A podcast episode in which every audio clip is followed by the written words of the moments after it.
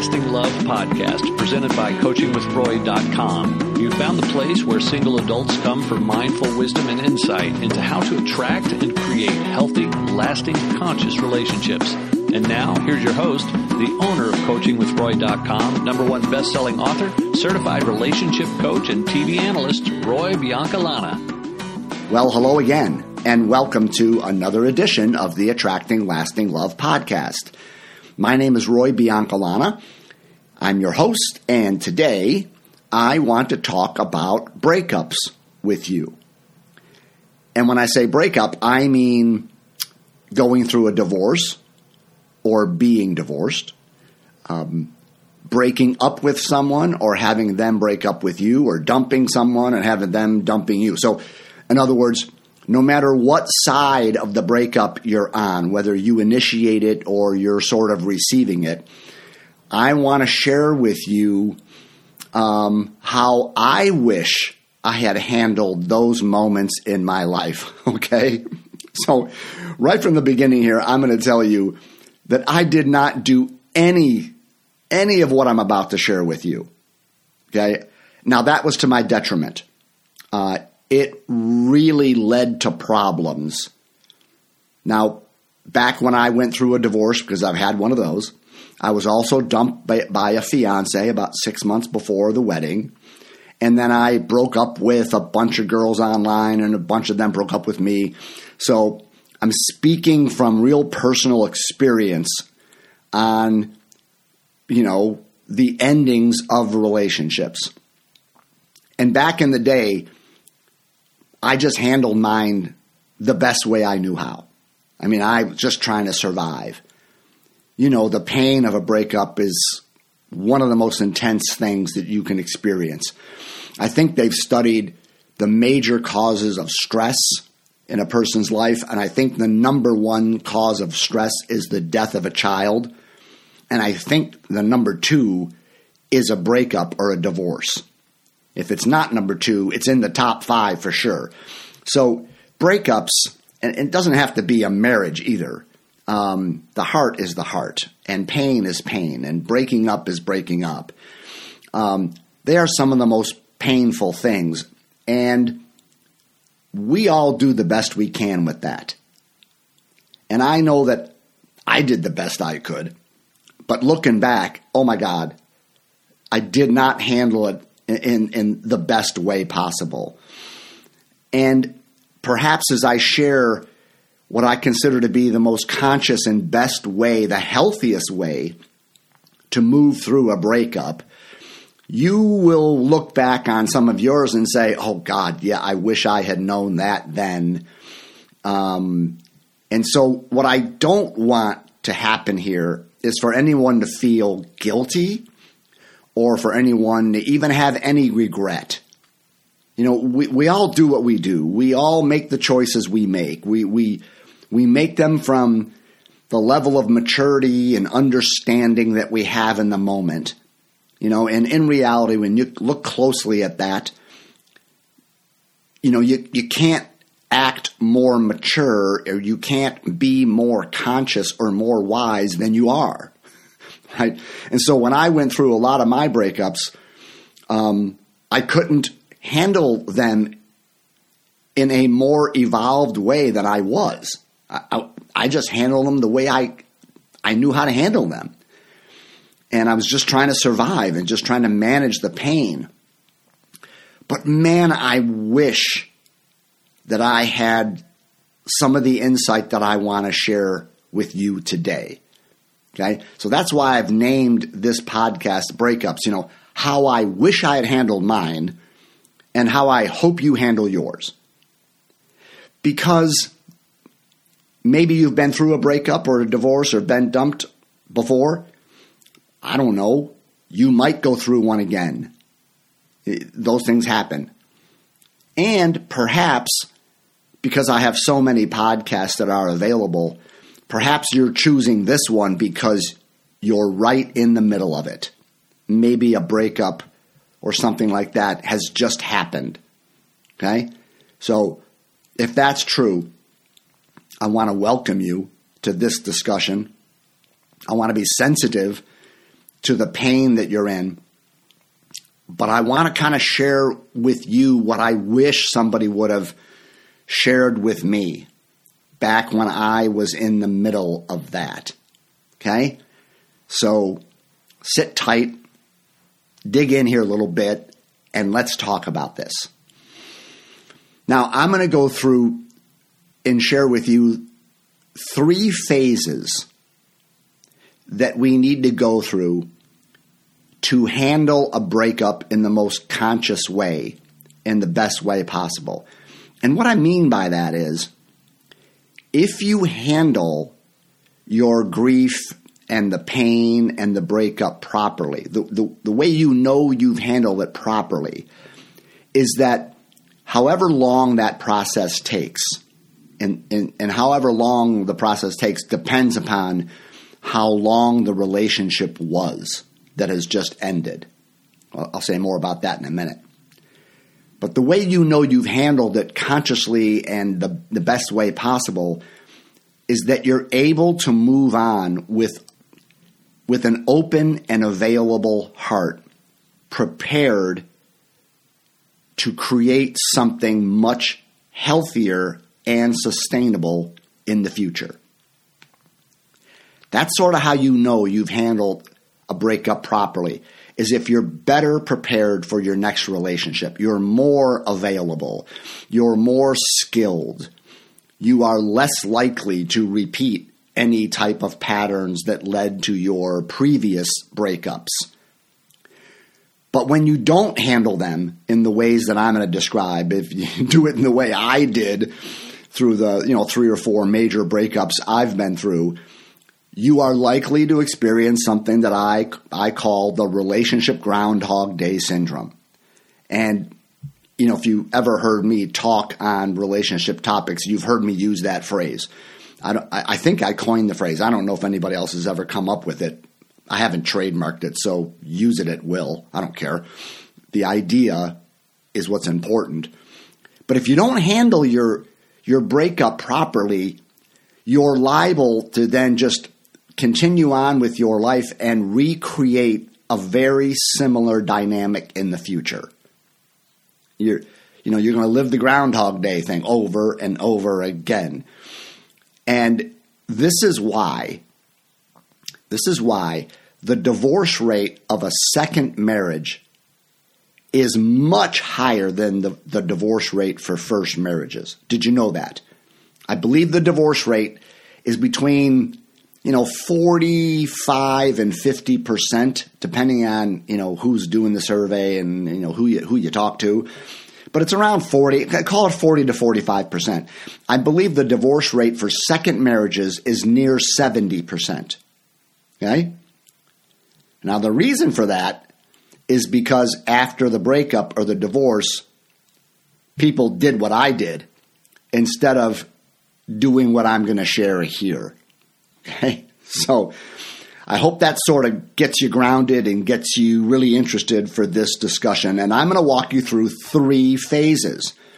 Now, the length of the phases does depend on how how deeply you do the work in each phase right if you really dig in and you do your work in in each one of these phases you can you can really come out the other side ready to go much quicker than if you don't really dig in and do the work on each phase. Right? So part of how how fast you work through the phases depends upon your your diligence in doing your work. But the other part is the length and depth of the relationship. Okay? Now what I mean by that is if you dated somebody for a month and you were crazy about them and then they just disappeared on you and you never heard from them again, right? You're you're going to go through that's a breakup, that's an ending, and it's painful, right? But your recovery and your ability to learn and be able to move on and shouldn't take you more than say a month or a month and a half to work through that, if that. But if you've been married for 30 years and you have children and all that kind of history, and then somebody you know, has an affair or does something and there's the ending of that relationship. Working through these phases is going to take a little bit longer because of you know the depth of of what you're sort of letting go of. Do you follow me? So nobody can tell you how long it's going to take you. I mean, I can't tell you, oh, if, you, have been married 30 years, it's going to take you five months. No, that's that's ridiculous. There are people that try to give you a, a number of months based on the number of years. There's actually a thought out there that if you're together for three years, it's going to take you three months to get over. If you were together for 10 years, it's going to take you 10 months to move on. If you're together for 30 years, it's going to take you 30 months. Okay? Um, nonsense. And there's no there's no way to predict that because a lot of your ability to move through the phases depends upon how serious you are in doing your own work. So you do your own work and things can happen a lot faster. All right, so I'm going to walk you through those three phases, but there's one question that I want to address very quickly before we get into that. And that is the whole issue of should I, shouldn't I ever get back with an ex after a breakup or a divorce or being dumped? I mean, these things happen. Sometimes we get back with someone. We go through a breakup and you know, for whatever reason, whatever how much time we reconnect and sometimes we get back into that relationship. So very often my clients well, first of all, very often my clients come to me because of a breakup. Right? So um, not only have I been through my breakups, but a lot of the people I work with are fresh out of a breakup and they're hurting, and so we work through these phases together. Um, but then sometimes, in the midst of that, they tell me that they spent some time with their ex or they got together again and or hooked up and they're they're thinking about getting back with them. And they ask me, you know, what about that? You know, what do you, what do you think? You know, and here's here's what I say about getting back with an ex. There's certainly no right or wrong, right? That's, that's, that's ridiculous. But what I usually say is that whatever the issue was that broke you up in the first place, whatever the issue was. Maybe there was irreconcilable differences. Maybe there was cheating. Maybe, you know, something else was going on or, you know, communication problems or being emo- uh, you know, somebody's emotionally unavailable or there's an addiction or something around money or dishonesty or something, okay? Whatever the issue was that broke you up previously, if that has not been addressed and fixed and dealt with, then if you get back together again, you're going to run into that same problem eventually. Right? Because very often you get back with someone because, well, one, you might be lonely, right? And and you miss the person and you're you're just lonely and and so you do that or sometimes when you break up with someone, you're breaking up because you feel like you're not compatible or something happened, but that doesn't mean you don't have chemistry with them, right? So then when you see them, you spend time with them, you feel the chemistry, you feel the sexual energy there, and that can blind you on things, right? Um, so if you get back together with someone for those reasons and you never really address the reason that broke you up, you're just going to get to that point again. So I tell my clients when they want to get back, well, I say, tell me how has the issue that broke you up been dealt with? How is it not going to happen again? What's going to be different? What are you doing differently? What are they doing differently? Have you guys talked this through? Have you made new agreements? Have you worked through the pain? Have you communicated all the feelings? Have, you know, have you really completed around whatever issue broke you up? And if you have, and you feel like we've both grown because of this and we've learned and we've we've have a new understanding and we're showing up in a new way, then great. You get back to someone, get back with someone, and it it will have a good chance of really working out. But if the issue has not been addressed and it's been brushed under the rug or excuses have been made or you know you're so lonely and in so much pain you're just sort of ignoring it and just you just believe it won't happen again you just believe that magically you're going to have better communication or magically you're going to you know be more committed to fidelity you're going to magically handle the money differently or whatever it is then you're you're just setting yourself up to be hurt again because you're gonna you're gonna run in, run into the same wall. Okay, so be very careful about getting back with an ex. You've really got to have some hard, difficult conversations. Okay, so that you don't have your own Groundhog Day with that person. right? Say, we got back together again, and now I'm reliving the same breakup again for the same reason. You know, and if that happens, that's on you for getting back with someone and not having the issue be addressed. Okay? Now, let's jump into the three phases. And the three phases are all G words. The phases are grieving, growing, and getting. Mean getting back out there. okay?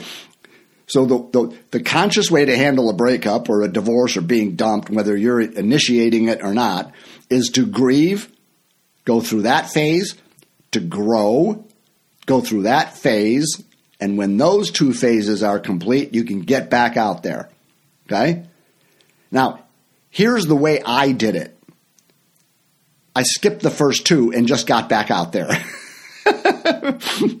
That's very common, right? So, I mean, a lot of us were in so much pain, the breakup, and, and people say, well, you know, you just got to get back out there, just get back on the horse, you know?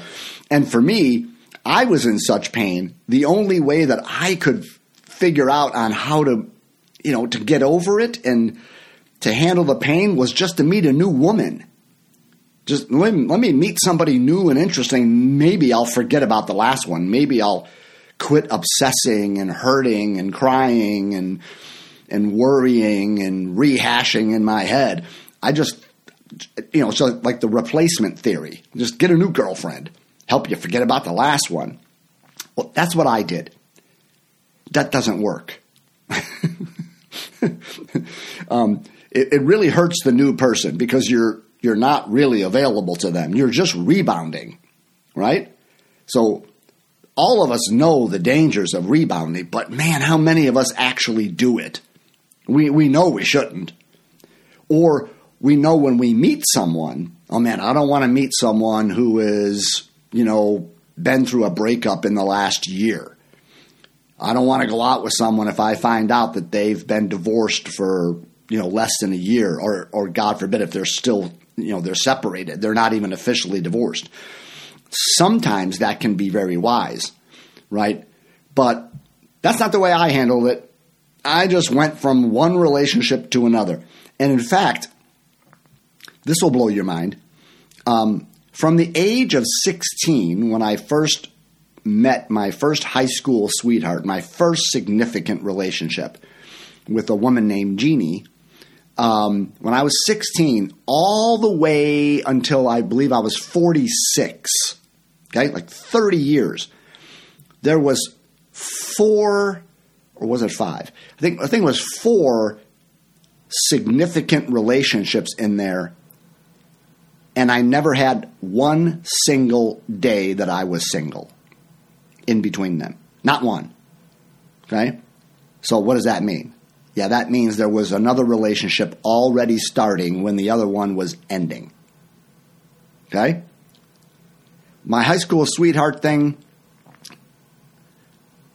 I, I met her like junior year, and I think we broke up around my sophomore year of college. And, you know, there might have been a week or two in there where I met my, the woman who would be my first wife in college.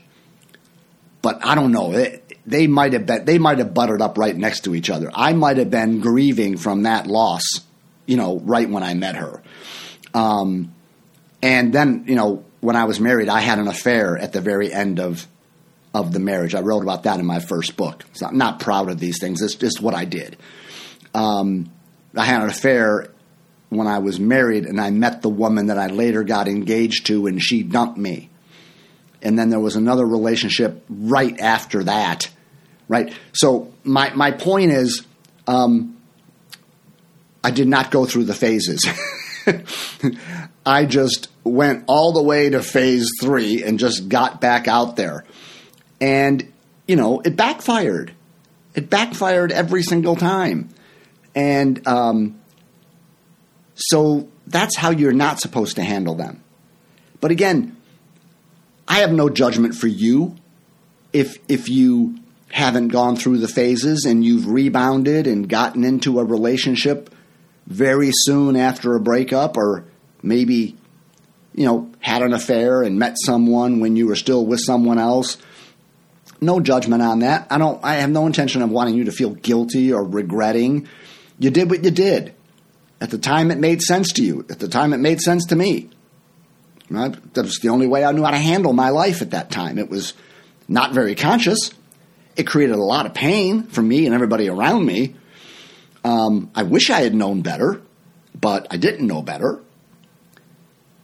So, having said that, let's circle around here and talk about these three phases. The first phase is you need to grieve the ending of a relationship. You need to feel the feelings and allow them to move all the way through you. Right? You, now, this is grieving and feeling the feelings of a breakup, even if you're the one that initiated it. See, very often, if you initiate the breakup, you're not in very much grief, right? But, but that's a mistake. There is still a loss.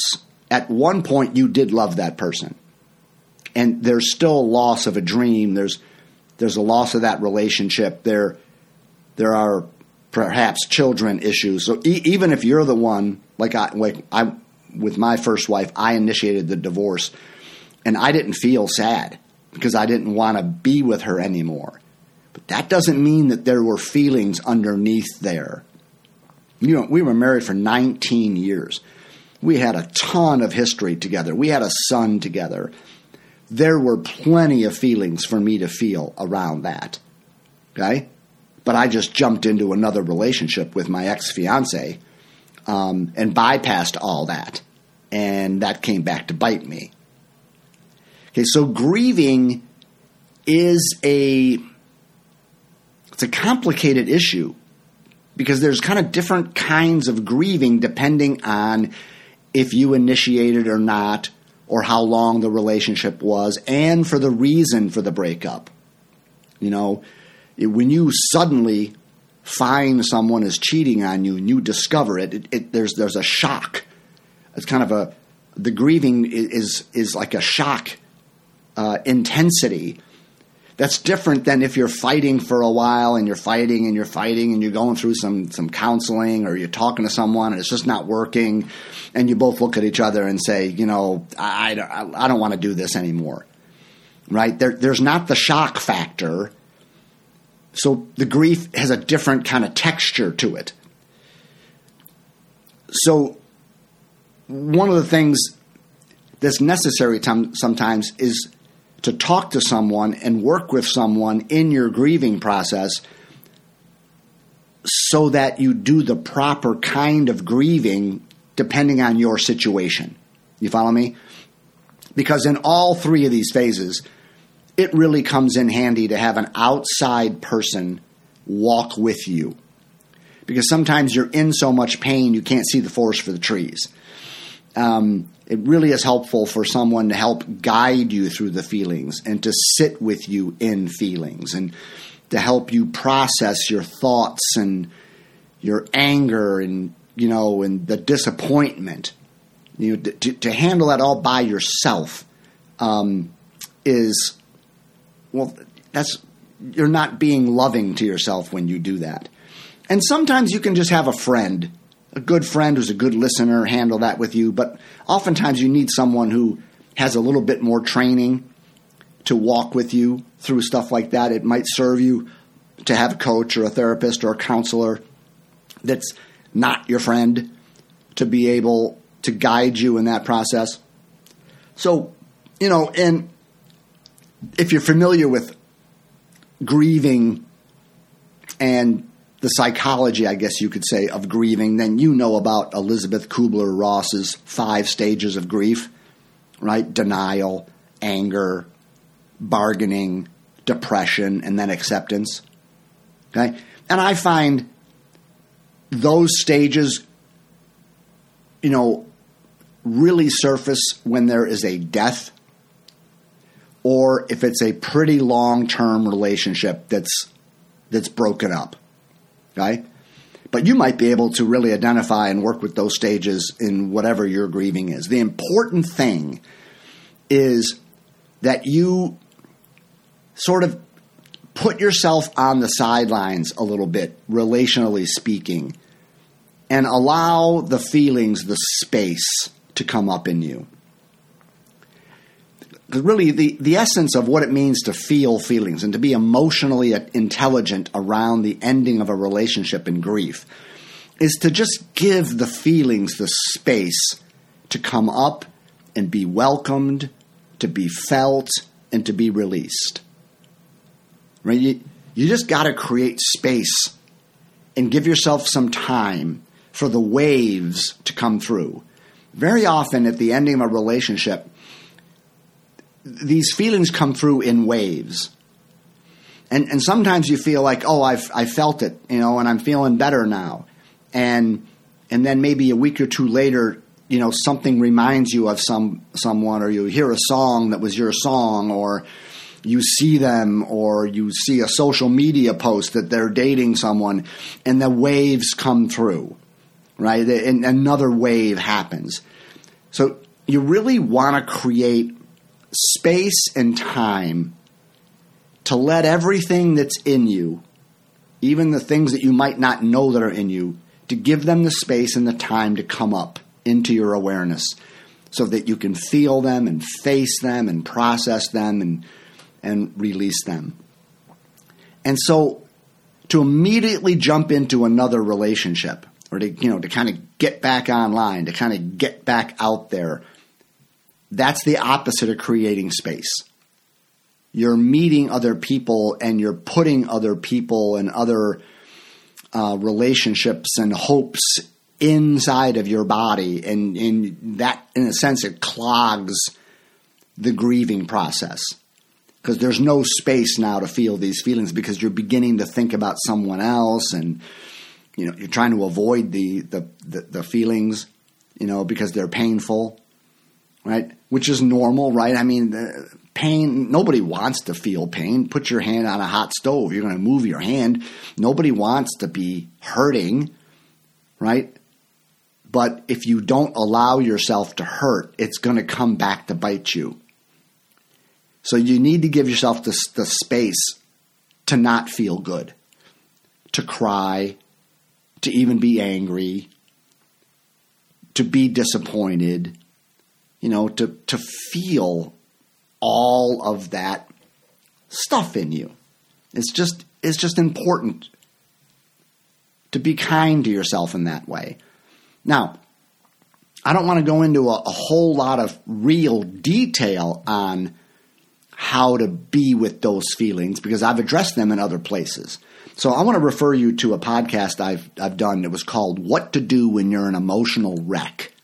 Okay, and it was podcast number thirteen. So you look at the Attracting Lasting Love podcast page, and there's fifty some podcasts that are out. Number thirteen is "What to Do When You're an Emotional Wreck," and I go through, you know, how to handle those feelings more specifically than I'm doing them here. Okay. But it's really important that you give yourself some space. Now, how do you know that the grieving phase is starting to get wrapped up? How do you know that you're ready to go on to the next phase? Well, one of the initial ways is that you notice the intensity of the feelings have significantly waned. They've decreased. Like you're not crying every day. You're not calling up a friend and, you know, expressing how angry and upset and frustrated. You know, you're not obsessing about the relationship nearly like you were in the grieving phase. When I went through some of these breakups, I mean, um, man, I had obsessive thinking. I mean, the, the last thought before I went to bed was about my ex fiance. The first thought in the morning was about her.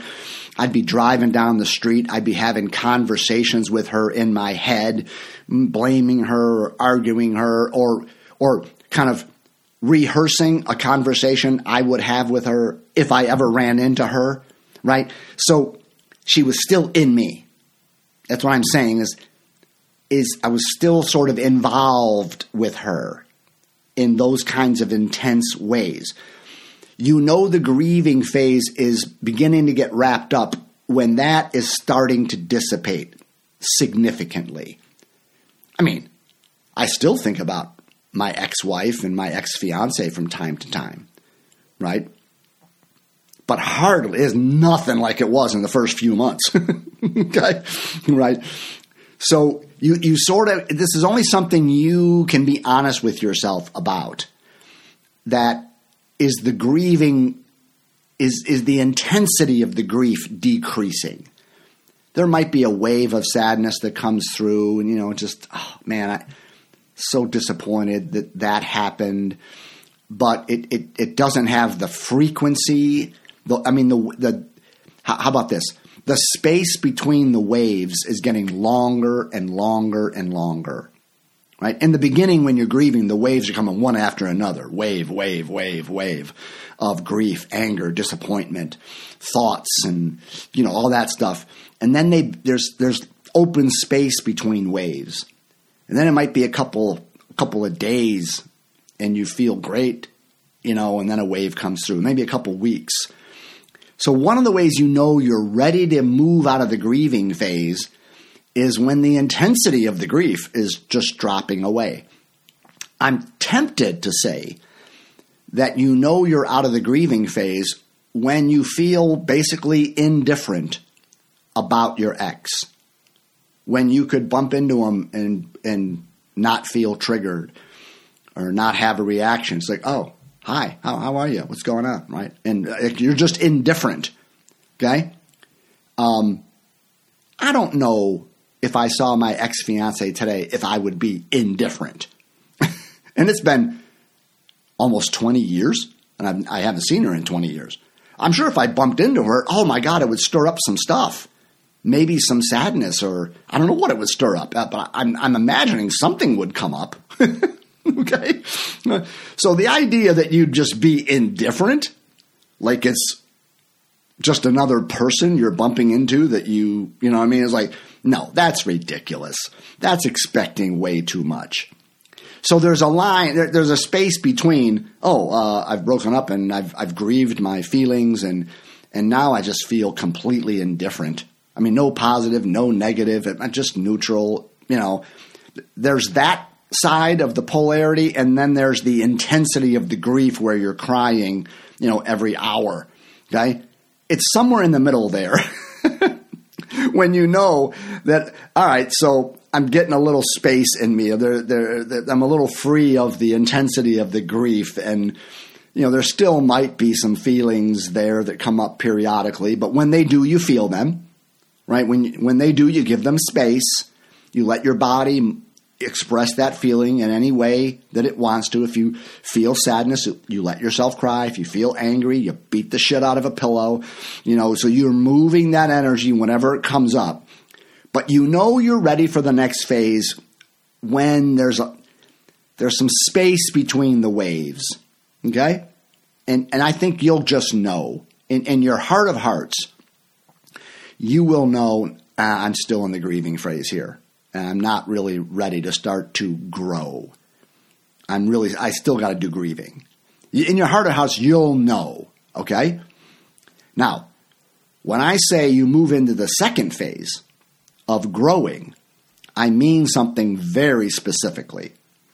I mean that you have grieved enough to where you're able to look at your relationship and especially look at yourself in the relationship and learn all the lessons that that relationship was in your life to teach you. Do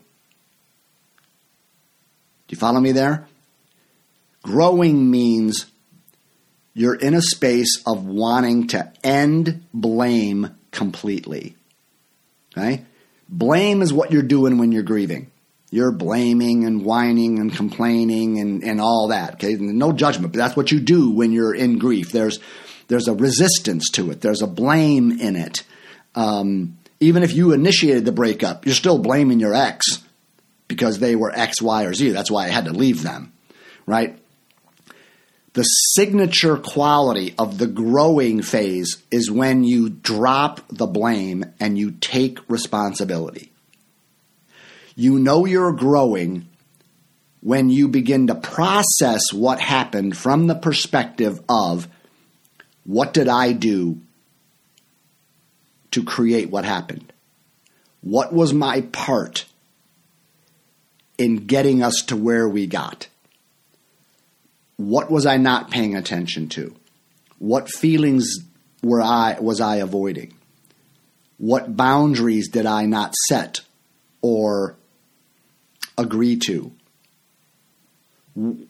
What did I ignore? What red flags did I not pay attention to? What issues did I not address? What blind spot am I seeing in me that poisoned the relationship? What relationship persona was I in in the relationship that created a lot of our drama? How did my childhood conditioning play itself out in this relationship? One of the things that psychology has discovered is that we often attract partners who embody the negative qualities of our parents. And we're looking to repair those wounds from our childhood through our partner. Okay, so when you're when you're doing that, you're going to create drama in your relationship because your partner doesn't know that they are supposed to reparent you. They they're they're not equipped to be a better mommy or a better daddy. They're they're they're not equipped to heal your abandonment wound. They're not equipped to heal your insecurities from your childhood. See what I'm saying? But we we go into a relationship with an unconscious sort of expectation that my partner is going to fill that void or fix that problem or you know finish that story. Okay? So you know you are squarely in the growing phase. Not when you're you know, kind of reflecting on the relationship and, and really doubling down on blaming your partner for what they did to you. That's not growing. okay? That's going to keep you stuck forever. You'll never get over the relationship if you continue to blame. Right? Not, let me mention that. Let me talk about that for a quick second. People say time heals all wounds. No, it doesn't. It really doesn't. Okay? The reason time doesn't heal all wounds is because as long as you're still blaming someone for what they did, then what does time have to do with it? If I'm leaving my ex and I'm blaming her for our relationship and it's been a month, if I still think it's her fault and I'm blaming her 10 years from now, I'm I'm still I'm still not over it. I'm still What's the difference? I'm still blaming her, so I'm still upset about it. Now, maybe the intensity of the upset has waned a little bit, but I'm still in the same state of consciousness, whether it was something I'm blaming her for that was two months ago or two years ago. Time doesn't heal wounds, ending blame does. Blame is, is the tether that keeps us attached to the past. And when you're in the growing phase, you are in a phase of ending blame and taking responsibility. Now, when I say that, I do not mean to say that your partner didn't do anything worthy of blame. I'm not saying your partner was innocent and perfect and had no issues and no problems. No, of course they did. They're human. They had a lot of problems. If you were cheated on and you had an agreement that you would be monogamous with each other, okay, they broke that agreement. Right? So I'm not downplaying what the other person did. I'm just saying if you don't want to be in Groundhog Day and attract another person who's going to cheat, then you better ask yourself what what was I doing or what was I missing to create a relationship in which infidelity happened? How can I take responsibility for creating an atmosphere where my partner would go outside the relationship for emotional or physical intimacy? those are really hard questions to ask. Really hard questions to ask. But as long as you're blaming, you're, you're still tethered to the past. So the growing phase is it's not just like reading books or um, talking with your friends about the the relationship that you'd like to be in. It's not about making a list of the qualities that you want in a new partner. Um, it's not about any of that. It's about doing the work of saying, what was my part in how that relationship went? And again, it's about looking for the areas that you're not aware of, your blind spots, your childhood conditioning, your relationship personas, your limiting beliefs. Right? It's it's really looking for how you've avoided feelings or how you handled agreements or the way in which you communicated. Right? So it's it's really looking in the mirror is what it is. This the growing phase is when you look in the mirror and you're facing yourself. The beauty of the growing phase when you do it like this, where you're taking responsibility, radical responsibility, where you say, that relationship would never have turned out the way it did if I didn't do X, Y, and Z. Again, it's not about letting the person off the, the other person off the hook. It's just about the only thing you can control is you and you have this recognition well if i didn't do this or if i didn't have that relationship persona if i wasn't guided by this belief if i didn't have this baggage from my past or my childhood well then that relationship would never have turned out that way. I may never have even started dating them in the first place.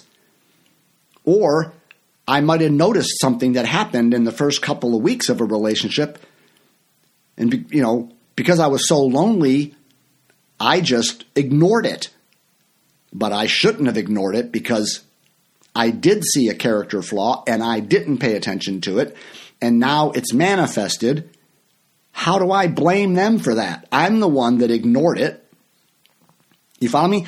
It's that kind of work that you need to do. And the ego hates it. In fact, as I say this stuff, there may be people listening that are, that are wanting to punch me in the face for some of the things I, I've already just said. Because it's not easy to shift from blame to responsibility. But that's where the gold is. Because the last thing you want to do is end up in another relationship with the same dynamic you just got out of.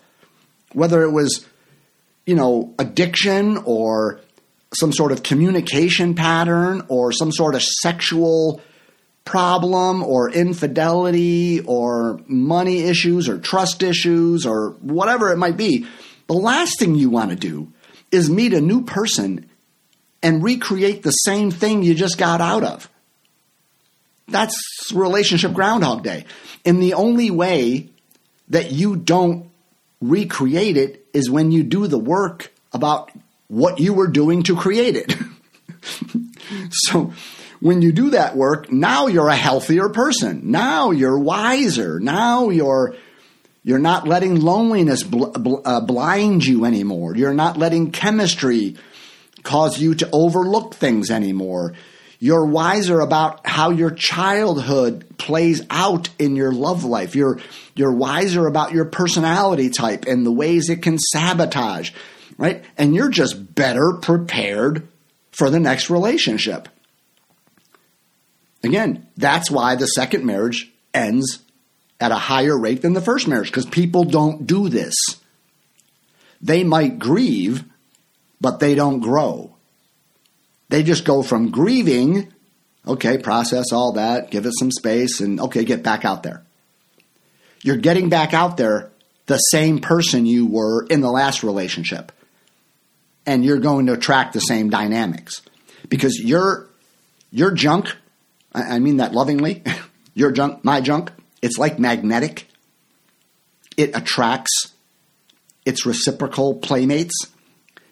So whatever your your insecurities, whatever the things that I was doing in my love life to create these relationships that weren't working out, that stuff in me is like magnetic. It, it will attract the same kinds of dynamics to itself because it needs it it needs someone to play with. Like I've shared in a lot of my podcasts that I used to be like Roy the Rescuer. I, I had such low self esteem and such a lack of confidence in my own masculine self that the, the only way I felt like I could get a woman to like me was about rescuing her and and making my life be about taking care of hers.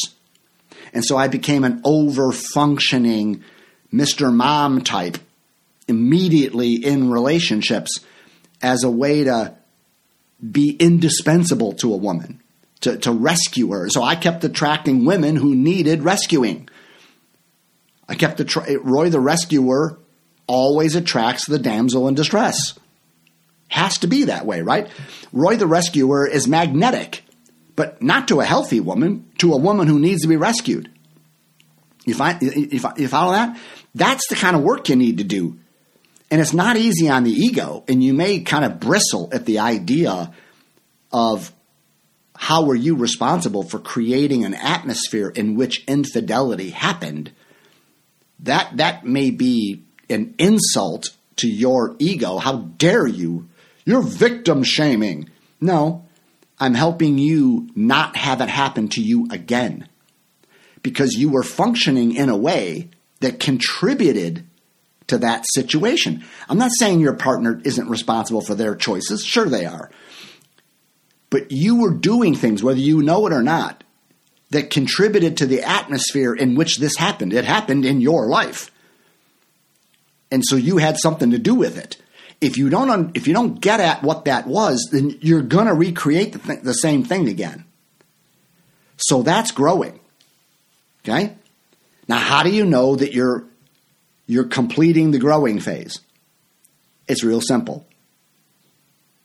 If a person said to you, why did you why did the breakup happen? Why did you get divorced? Why did you divorce them? Why did you get dumped? Why did you dump them? If someone asks you about that, you will have a very short, concise answer in which you only talk about yourself. Right now, if you ask me, Roy, why did you get a divorce from your first wife? My answer would be was that my sense of self I had an I let me back up. I would say this. I had a feeling deep down inside of me that I was undesirable to women. And we did not have a very good sex life. And so when I met a woman that wanted to have sex with me, it it kind of felt like it was healing a deep wound of being undesirable. And so I cheated. Right? You hear no blame of my ex-wife in that. It's it's about I felt undesirable. I wasn't getting that need met in the relationship, which the relationship is not supposed to do that. And I chose to go looking for a woman who would meet that need in me. Roy, why, why did why did your ex fiance dump you? Because I had such a need to be desirable that I put so much pressure on her to have sex with me that she felt like she was always a failure and she was never good enough for me and she couldn't take it anymore. Do you hear that? There's no blame in that. It's like I was putting too much on her and she she couldn't meet my needs and she felt bad about that. And and it it it pushed her away. It's, it, she felt like a failure, like she was not a good girlfriend because she didn't want to have sex twice a day, every day. Okay? So the way that you know that you are ready to get back out there is when you can answer the question about your previous breakup and speak only about your responsibility, what you did to create it, and what you've learned about yourself when you can articulate that, like when I can talk about Roy the rescuer, because I was rescuing her, but she was rescuing me with sex. You follow me? When I can describe my persona or my blind spot or how my childhood wounding was being played out, when I'm talking about myself and what I did to create the marriage or the breakup, then I'm ready to get back out there.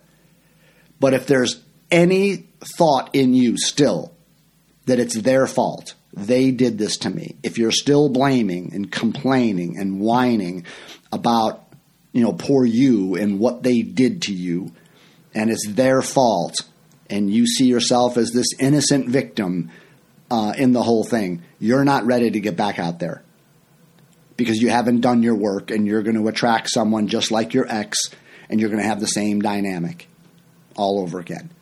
Is that is that clear? Like sometimes I feel like maybe I repeat myself too much, but sometimes I feel like these these ideas are so deep. You need to say them a couple times for them to register in our heads. Okay? So you know you're ready to get back out there when you're not blaming anybody anymore. That's it. When you're taking responsibility and you can articulate, well, this is what I did. This is how I got the marriage the way it was. This is what I did to get dumped. This is what I did to experience the breakup. That's my part. I know it. I see it. I've worked on it. Nah, damn, you're ready. Now, just imagine that you're getting back out there. And it's not uncommon to be on a date with someone, maybe the first date, maybe the second or third date, but it's not uncommon to be out there and someone say to you, So, okay, so you're awesome. Why are you single? What happened? I mean, it's not uncommon for someone to ask you about your divorce or about what you've been through in your love life. Now, if you were to ask someone that on a date and all they did was blame their ex, oh, my ex was this, he's a bastard, she's a bitch, she did this to me, she did that to me, he's this, he's that. Now, how do you feel when you hear that? That kind of anger, that kind of bitterness, that kind of blame and resentment, does that make you feel like, oh man, this person's really ready to go? This person really has space in their heart for me. No, they don't. That bitterness and that anger and all that, it means there's kind of they're still kind of involved with them. Do you follow me? But if you're on a date with someone, first, second date, and you happen to be brave enough some people say you shouldn't ask these kind of questions. I don't go by that. Ask just if it's on your mind, ask it. Be authentic. If you're wondering why they're why they were divorced, then ask it. If they don't want to tell you, they don't have to tell you. I mean, they can say I'm not comfortable sharing that with you. I just met you. That's perfectly fine too. So, but if you're on a date and you ask someone, so what happened? And and and they they look you in the eye and say, you know what? Um, I was an awful communicator. Um, didn't know how to handle my feelings, didn't know how to handle my, my wife's feelings, um, just created a lot of distance and was not really present and able to talk about what I was feeling, what she was feeling. We didn't handle that kind of conflict well. Um, and yeah, and since then I've been working with a coach for a couple years to to help me learn how to communicate you know what I'm feeling and and and and just not do that again. Now, how do you feel about dating this person? right? There was no blame. They identified what they were doing. They told you that they've been working on that. Don't aren't you like, yeah, this this person is better because of his divorce. He's more ready for something real. She's more ready for something real because she's telling me the things that she's learned and how she's grown and how he's grown as a result of that breakup. That is sexy. But the opposite, just filled with blame and resentment and you know anger and you know all that. Yeah, she's the bad. That ain't that ain't sexy. So turn it around. Who do you want to be when you get back out there? Okay. So then the third phase, the third phase is um, about getting back out there. And what does that mean? Well, that just means you begin to open your heart to something new. There's lots of ways to do that. You can do online dating, um, or you can just live your life and do things you love to do and go places and be with your friends and you know do your job and your hobbies and just trust that there's half the universe, half the planet is single, and just trust that you're going to bump into someone at the right time. You know, so you can take you can you can take what I would call an active role and say I'm going to go online and create a profile and do Bumble or you know, uh, you know Match.com or whatever. That that's fine, nothing wrong with that. Or you can do a, a kind of a trusting thing. Like I don't want to put a lot of effort in trying to find my partner. I want to live my life. I want to love my life. I want my heart to be open. Uh, um, I, I, I, I want to be in the world and with friends and and be available to people and let's just see what happens because there are great potential partners everywhere. Right? Now, I have created a whole podcast. Number five is called Straight Talk for Internet Dating. A whole podcast on how to do internet dating in the best, most successful way. And then I've also had a podcast called New Beginnings, number seven, Podcast number seven is New Beginnings Where to Go, What to Say, and How to Approach a Potential Partner. So I, I spend a whole hour talking about how to create a new beginning, you know, where to go, how to approach someone, or how to get them to approach you, what to say, how to initiate a conversation, how to flirt. Okay? I've covered that. So I don't want to do that again here. And then podcast number five is straight talk on internet dating about how to do it, how to write a profile, what to put in, what not to put in, how personal to be, how not personal to be. I mean, you know, how to how to do the first time you meet someone, the whole process. I think there's principles and practices and profiles. I don't know. There's you know, it, it's really in depth. So that's podcast number five. Okay, so this is the conscious. This is the way I wish I had handled my breakup. okay? I wish I had grieved. And then I wish I had grown. I eventually did, but it was after my fourth breakup, okay? so I wish I had done it after the first one, but I didn't. Okay? So I created three or four more big drama breakups before I finally stopped and looked in the mirror. But I wish I had grieved. I wish I had grown before I had gotten back out there. And like I said, I eventually did. And that led to the relationship I've been in now for 14 years.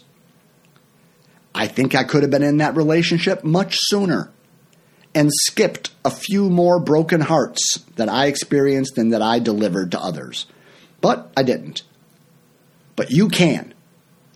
You can commit yourself right now to grieving, growing, and then getting back out there.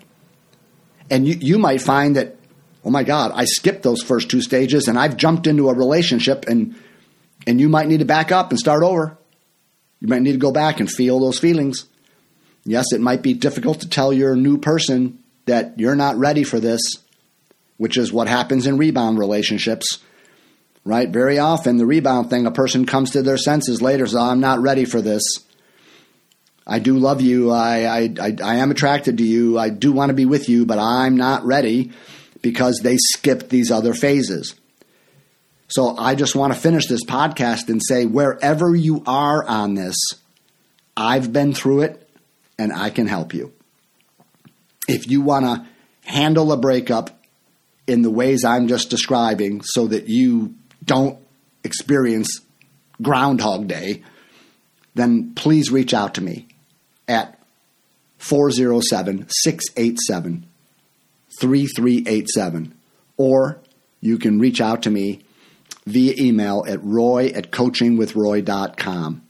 I love supporting people in what they can learn from a breakup. In fact, in my first book, I describe my breakup with my ex fiance, which really put me on a path of growing. Um, that it was like a it, it was like a gift from God. It was a, a profound opportunity for spiritual growth, for real awakening, to really coming to terms with yourself. That's what a breakup can do. It can be a gift from God if you do the three G's in order. Okay, until next time, bye bye. You've been listening to Attracting Lasting Love with Roy Biancalana. Be sure to subscribe so that you don't miss a single episode. And while you're at it, please leave a rating and review and share it with anyone you think might benefit from listening. Check out our website at coachingwithroy.com and tune in every week for more insights and wisdom on creating healthy, lasting, conscious relationships.